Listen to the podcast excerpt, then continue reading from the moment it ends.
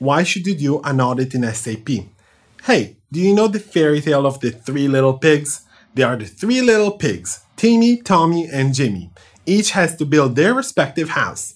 The first two build it of straw and wood, respectively, while Jimmy spends his time building the house of bricks and looking for ways to make it as sturdy as possible. Surely, you already know how the fairy tale ends.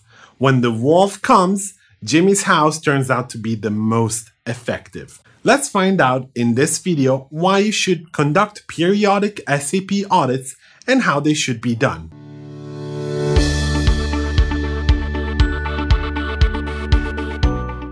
Hi, my name is Andrea, and today we're going to talk about why it is useful to carry out SAP security audits and how this process should be done. SAP isn't secure by default, and this depends mostly on how you configured it. Security sensitivity is definitely subjective, it is often very low.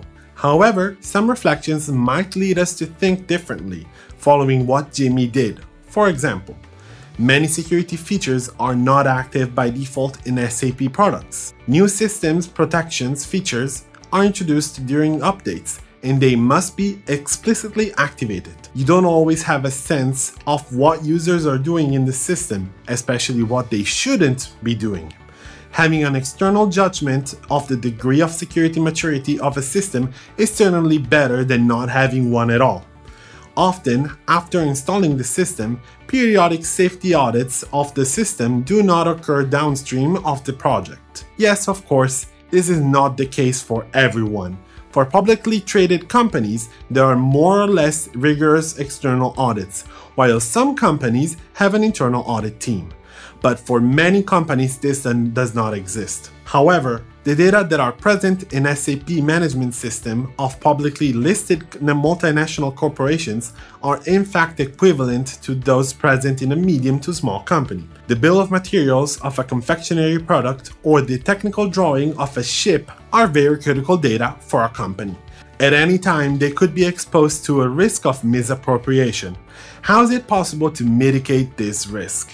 One way is to conduct periodic focused audits on SAP security issues.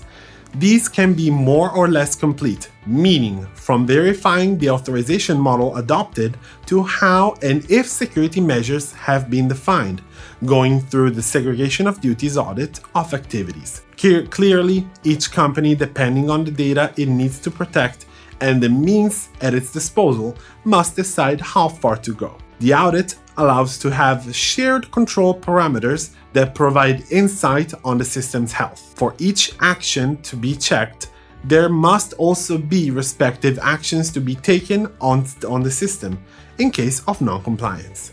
This allows the possibility of initiating a remediation plan for resolution in the case a non-conformity becomes evident.